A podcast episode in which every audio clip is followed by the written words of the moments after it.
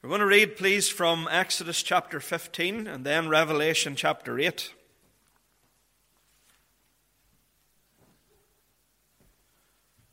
The book of Exodus chapter fifteen. And the Lord has brought his people out from bondage, as he still does today, by the way. He still brings sinners out of bondage. And if you're in the service this morning and you're in the bondage of the devil, Jesus can bring you out. You can't bring yourself out, but he can bring you out. That's why he's called the Savior. That's why he's called the Redeemer. The word redeem means to set free. The Lord has brought his people out of bondage in Egypt by the blood of the Lamb. That is still the way of salvation, by the way. We have already told you about the Lamb of God, which taketh away the sin of the world. It's the only way of salvation. It has always been the only way of salvation, and it always will be the only way of salvation. Works has nothing whatsoever to do with it. The blood of the Lamb is what it's all about. I hope you're under the blood today. Then the Lord brings his people to the Red Sea, which was a mile deep, one mile deep. How were they going to get across? Talk about an impossible situation. But nothing's impossible to our God. And he divides the Red Sea, and there's two walls. He builds two walls of water. You ever see a wall made of water before? Well, the people on the shores of the Red Sea saw a wall of water on either side, one mile high. Must have been awesome. The Lord made a path through the sea and brought his people out. And then he destroyed his enemies because the waters, because the walls fell down. We've all heard, I'm sure, of the walls of Jericho falling down, but here's the walls of, of the Red Sea falling down to destroy the enemies of the, the Lord, the enemies of the gospel.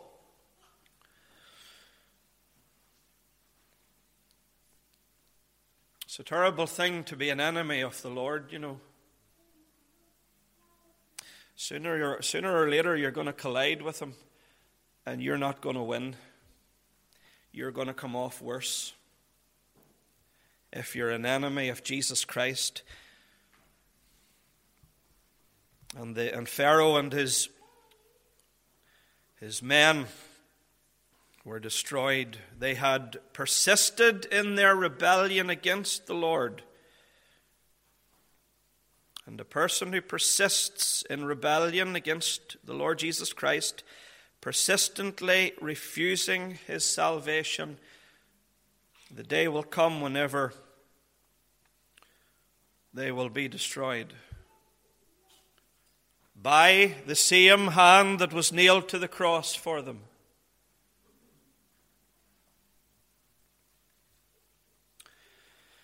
And so here we have Israel standing on the far side of the Red Sea,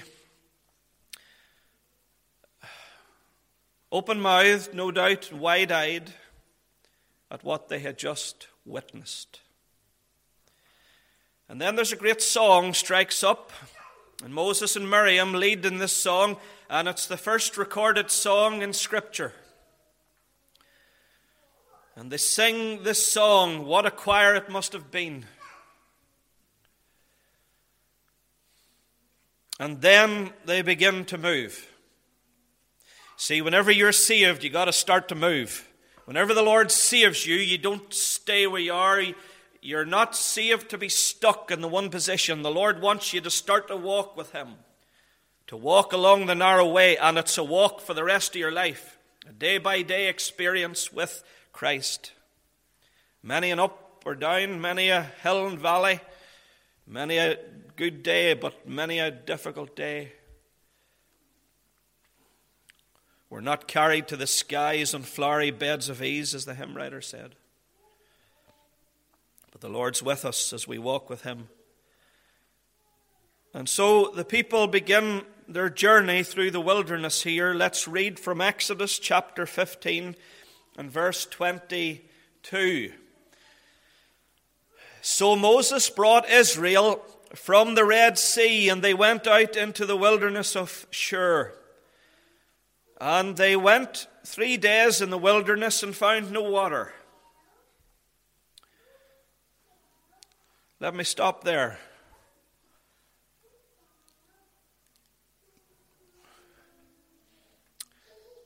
Only three days after they'd been delivered, only three days after they'd been saved, if we can put it like that. Very often that's the experience of a new convert. They don't have to travel very long in the Christian life before they meet opposition, before they realize there's a devil. And I want to tell you today, I want to encourage you and urge you to seek Christ today if you're not saved.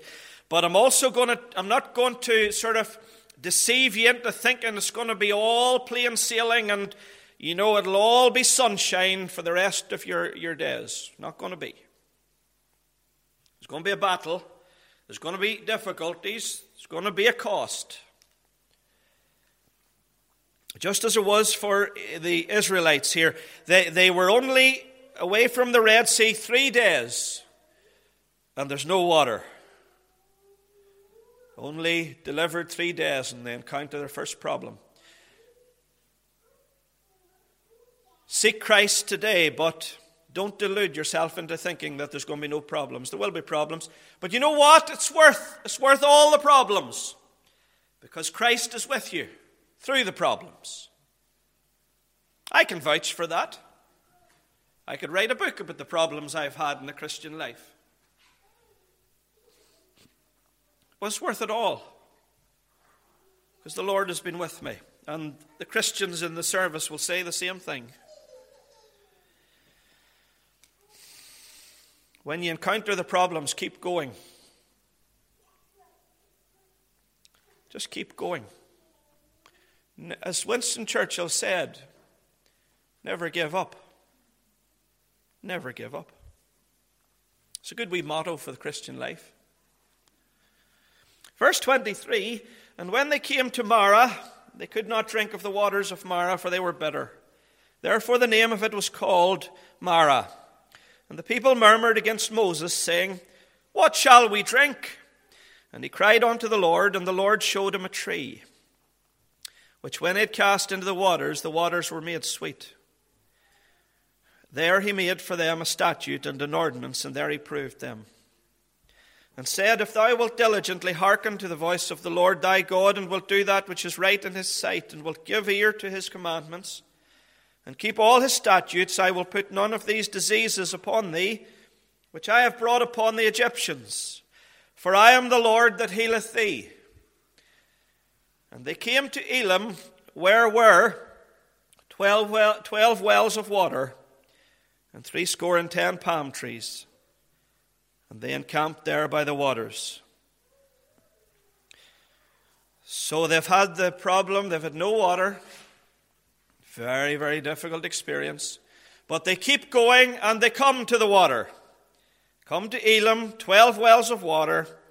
And there's not only water to quench their thirst, but there's also rest in the shade of the palm trees. Child of God, young convert, just keep going through the problems, and you'll be glad you did. The Lord will bring you into a good place. Keep going. The Lord will bless this reading of his word to our hearts. We better not forget about the New Testament reading, Revelation chapter eight. Because this is what we want to really focus on this morning. Revelation eight.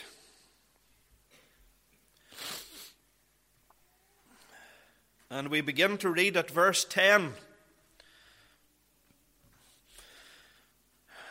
And the third angel sounded, and there fell a great star from heaven, burning as it were a lamp.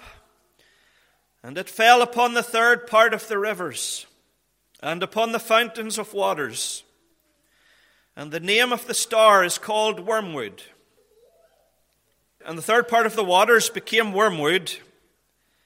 And many men died of the waters, because they were made bitter. Why did we read from Exodus chapter fifteen?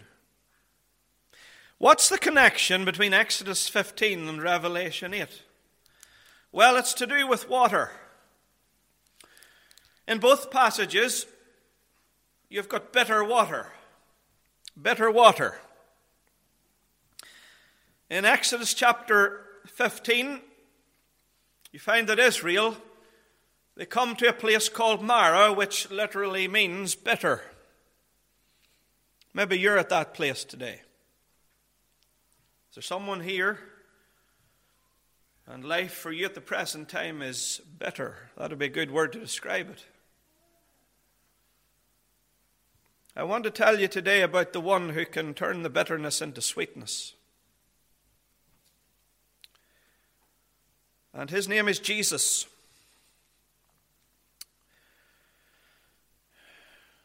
The people of Israel, they come to Marah. The water is bitter. Often as Christians, we're at Marah, aren't we? Some Christians are at Marah more often than others. Don't ask me to explain it, my dear friends, because I'm just a mere mortal. But I'll tell you someone who will explain it someday, and that's the Lord Jesus. And when we reach the other side, saved by his grace, redeemed by his blood, we will be able to sit down with our Savior under the tree of life. And we'll be able to ask him, Lord, why? Why? What I do thou knowest not now, but thou shalt know hereafter. I believe it, my dear friends, that those of us who are saved and we have better experiences in life, and if you're having one at the present time and it's maybe just uh, been unleashed upon you recently, or maybe it's been going on for, for months now or years, you know that. But I want to tell you today, first of all, make sure that you're in Christ. Because when you're in him and you know him as your Savior, then you can look forward to a day when you'll be with the Lord and all the bitter experiences will be past. It'll be worth it all. Because you see, you can only really appreciate the sweetness of heaven when you've had the bitterness of earth. The contrast makes the sweetness all the more wonderful. There's some of you, dear brothers and sisters, today, and you're out here this morning, and mind you, you could be at home very easily because you've got health problems and all the rest of it. And the devil has put a lot in your way to keep you at home. But you're out today by God's grace, and you've made the effort. I, I want to tell you that there's better up ahead for you. The bitter is going to be made sweet. If you know Christ as Savior, that is. If you don't know him as Savior, I can I can only warn you that in eternity it'll be the same as now. It'll be bitterness as well. It'll be the same. Bitterness now, bitterness in eternity. For those who are without Christ, you see, when the third trumpet blows in Revelation chapter eight, this judgment that falls, this wormwood, this bitterness that poisons the waters, this is a judgment upon unconverted people, and it's too late now. The, the church has been taken home to heaven. All the Christians are gone. because it's the Great Tribulation. Uh-huh. Some of some people say, ah, oh, you you preachers who believe that the Christians go before the Great Tribulation, you're just taking the easy way out. You're just saying that Christians don't have to go through any tribulation. No, no, no, not at all, not a bit of it. Christians go through a lot of tribulation. The Bible says in the book of Acts, we must pass through much tribulation to enter into the kingdom of heaven. Yes, there is much tribulation for the child of God, for believers, but I want to tell you that the, the believers, the church, don't go through the great tribulation. Ah, they have great tribulation in their in their lives, but they'll not go through the great tribulation that's described in Revelation chapter eight. All the blood washed, not, not brainwashed now. Now, we're not brainwashed, us Christians. A lot of other people are brainwashed today, but, but not the Christians. But those of us who are blood-washed will not experience what Revelation eight and this third trumpet is, is uh, heralding. Bitter waters for those who are left on planet Earth. Too late then. Too late to be saved. But it's not too late now, because third trumpet hasn't sounded. The first trumpet hasn't even sounded, because the Great Tribulation hasn't started, because Jesus hasn't come back, but he could come back soon. Perhaps he will come back this week. Perhaps we'll not even get to the fourth trumpet. Now, we're all looking forward to Brother John coming next Sunday morning, but maybe, who knows, the Lord Jesus will have come back beforehand. That's in his hands. But, dear friend, make sure you're ready. Now, don't you be waiting to half twelve. Don't wait to the end of the service. Don't wait until I finish preaching. No, you get in right now. Just quietly there in the pew, you just turn to the Lord in your heart. Seek him personally. And then, my, you'll have sweetness to look forward to. You'll be able to look forward perhaps to a loved one in the glory, to a happy reunion with them. But there's only going to be a happy re- reunion if you know their Savior. And so, to go back to Exodus fifteen, and the reason why we, we read it, it's because of the bitter water. Uh, and you see, whenever the, the people, uh, whenever they tasted the water, then they turned to Moses. And Moses doesn't know what to do. Do you ever get to the stage where you say, what's going to happen next? Do you ever have a bad day or a bad week or a bad period, and it just seems to be everything's going wrong? And, you know, something happens to the car, the car breaks down. Next, it's the washing machine. Next, there's something else. One thing after another. What's going to happen next? Well, I'm sure Moses felt like that here. Lord, first of all, no water. We haven't water for three days. We're we're parched. And now, Lord, it's it seems to be that you're just you're just teasing us, because we, there's water, but it, it's bitter. We can't drink it. Well, the Lord always has the solution to the problem. And so he, he tells Moses, now, Moses, I want you to take a tree. Throw it into the water. The waters will be made sweet. Some people would say, well, you know, what's the big deal? You know, trees are porous, and, you know, porous trees can take the, the bitterness out of water, change the, qual- the, the, the water quality. I mean, what's the big miracle? Well, I'll tell you, folks, it is a big miracle, because there was a big number of people to drink.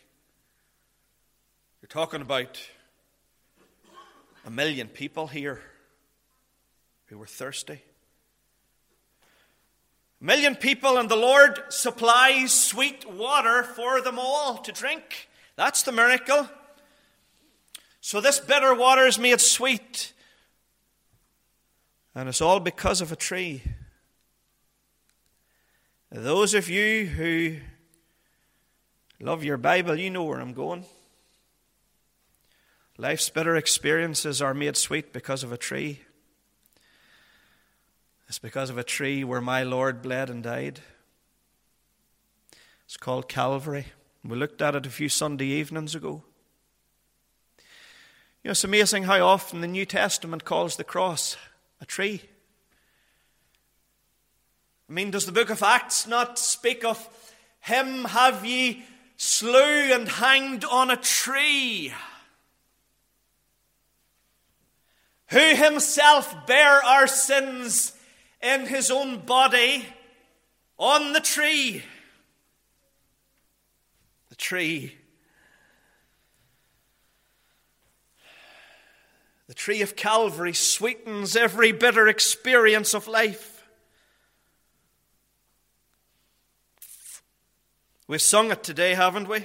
The cross, it takes our guilt away. It, it holds the fainting spirit up. It cheers with gloom, the, the, the, the gloom. It cheers with, with hope, rather, the gloomy day, and sweetens every bitter cup. Sweetens every bitter cup. You know, whenever the bitter, the bitter experiences of life come, isn't it wonderful to be able to, to, to know for sure Jesus died for me, his blood was shed for me. And even though I'm going through a bitter experience, and even though, though life is difficult, and it just seems to be one thing after another, I know that up ahead there is an amazing future. And I know that I will be with Jesus for all eternity, forever. And it'll be sweetness forever and ever.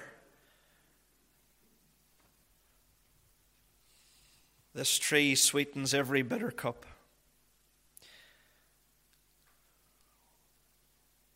It was made sweet by the tree. The waters of Marah were made sweet by the tree. And the waters, the bitter waters of our lives are made sweet by the tree of Golgotha, where Jesus bled and died. Have you been to that tree? Are you sheltering under that tree? Are you finding shade under that tree? Just as the Israelites came to Elim, to the twelve palm trees, where they could rest and find shade from the burning noonday sun. It's good to be finding shade at Calvary from the burning wrath of a holy God against our sin.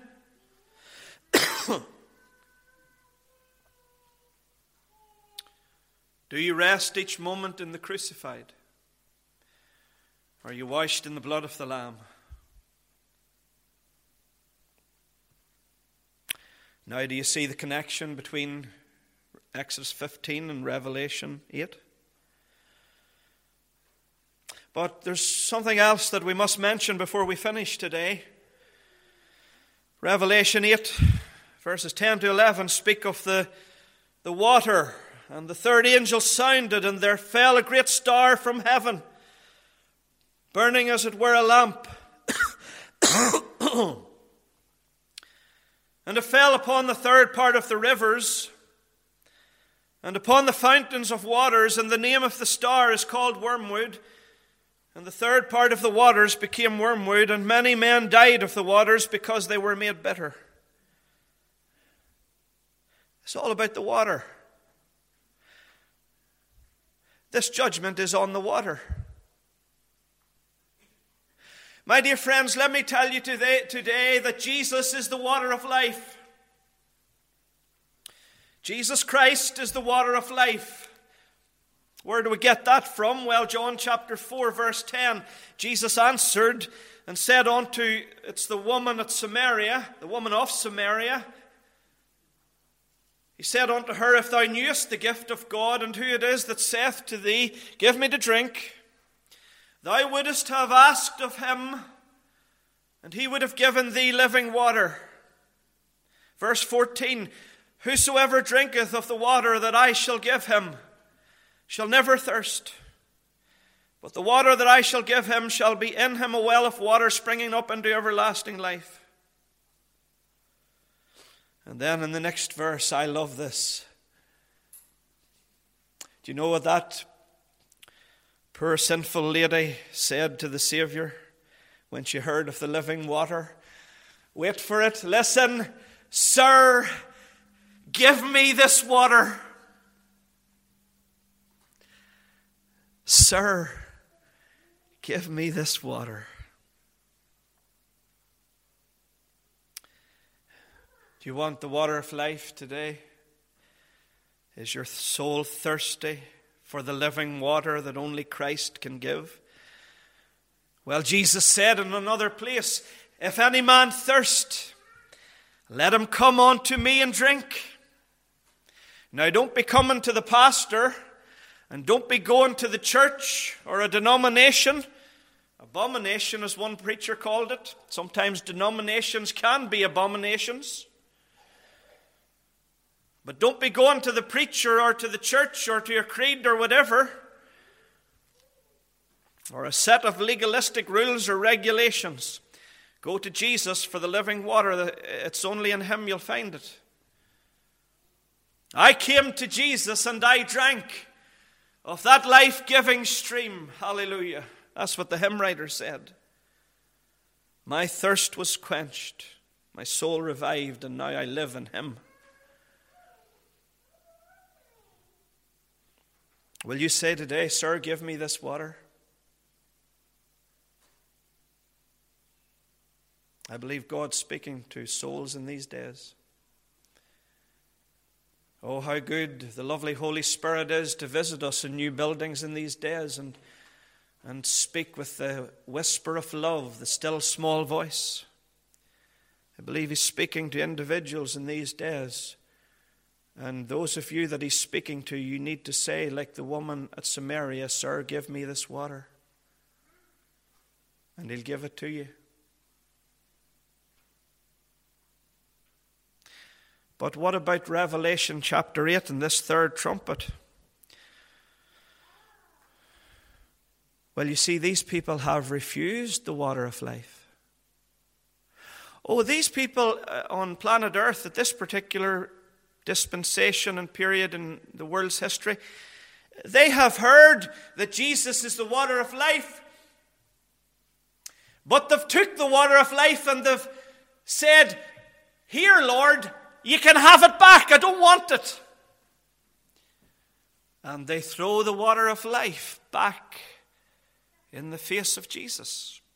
By the way, that's what a person does every time they reject the gospel.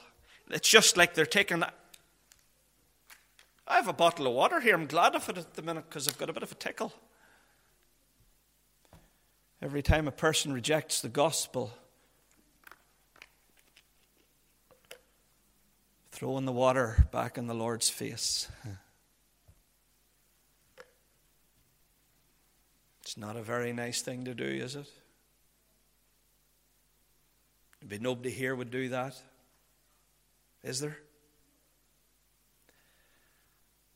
Because you see, for that water, my Lord had to die. My Lord had to die.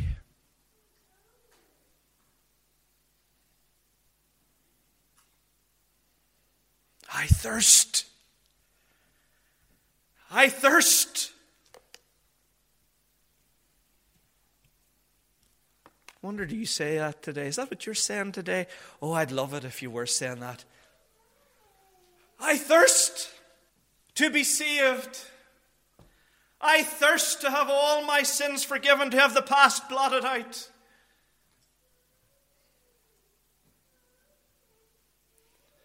Well, if that's you today and you're saying, "I thirst," and you're not thirsting for alcohol now, there's no satisfaction in the bottom of a bottle. It's not found there. No satisfaction's found in the water of life that Jesus gives. I want to tell you, if you say, "Sir, give me this water," he'll give it to you and you will never thirst again.